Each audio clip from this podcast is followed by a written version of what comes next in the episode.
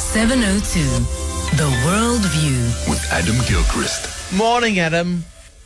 Good morning, Ray. How's it going? Not too bad, not too bad. And I've been talking about missiles and rockets and multiple problems hmm. in Gaza, Ukraine, and China.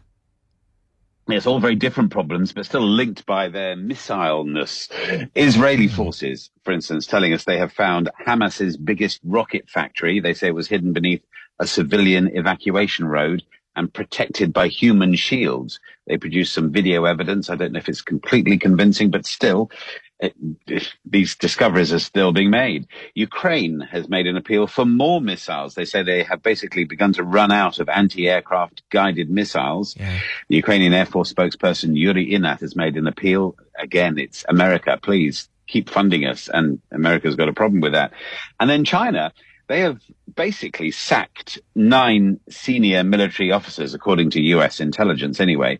And those nine have all been ousted because it was found that Chinese missiles had been filled with water instead of fuel What? in order to sort of bulk them out. Yes, it wasn't a, a mistake. It's not like filling your car with diesel by accident or vice versa. Yes, yes. It does also, do you think, Ray, it sounds a bit John Lennon? Missiles filled with water, throwing some flowers in a peace sign. Why not? Somebody's in deep trouble somewhere roundabout now. Absolutely. Wow, that's incredible.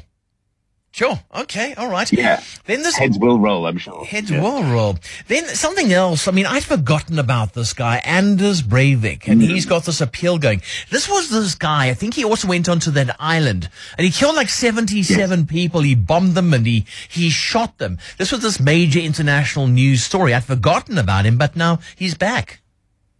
Yeah, remember this 13 years ago it was. Does it feel longer than that? Yeah, it It does does. a little bit to me Yeah, anyway. yeah. But yes, he killed eight people with a car bomb in Oslo. Then, as you say, he went to this youth summer camp on an island and shot dead 69 people. There have been various films about it and documentaries, and it is just chilling what happened. He has essentially now decided to sue Norway because he's been kept in solitary confinement. So he's trying to end his isolation. The argument is, is that uh, he is an extremist. He has extreme radical views. He has clearly got a violent outlook and they don't want him anywhere near anyone else. And indeed, his communications with the outside world, even going anywhere near the internet or social media, they are all strictly limited and controlled. He is saying that his human rights are being breached, that he lives in a completely locked world. He might as well be dead. To which I'm sure some people are saying, yeah, you probably should, might as well be dead.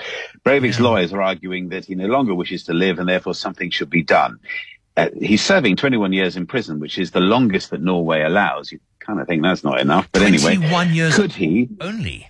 Yes, Okay. 21 years for, for what he did. Although they can, of course, slightly add on as they go if it's deemed he's still dangerous. But that's what they can do at maximum at the beginning.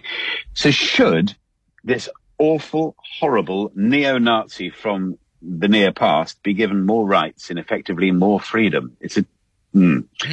I suppose what you've done doesn't compromise your human rights, but it's difficult to feel sorry for the guy. Let's put it that way. Well, that's the whole thing. And also, if he did get hold of a computer or a telephone, what would he, what would he Yeah. do with it, Adam? I mean, it's crazy stuff. Yeah, exactly. Yeah. Who does he know? Who would he contact? Yeah, absolutely. Yeah.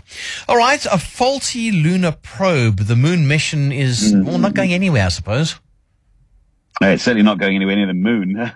Yeah. I mean, that's the trouble with the moon mission. It kind of sounds like it's meant to go to the moon, and lo and behold, this is the Vulcan rocket-launched Peregrine probe, uh, the first lunar touchdown mission by America since Apollo 17 in 1972.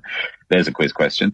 Uh, the first private enterprise mission with five instruments on board and Therefore, they were going to just work out various things about water on the moon and other aspects of the lunar surface. But unfortunately, uh, soon after it took off, there was a problem adjusting the solar panels, so it wasn't going to get any solar energy and still can't.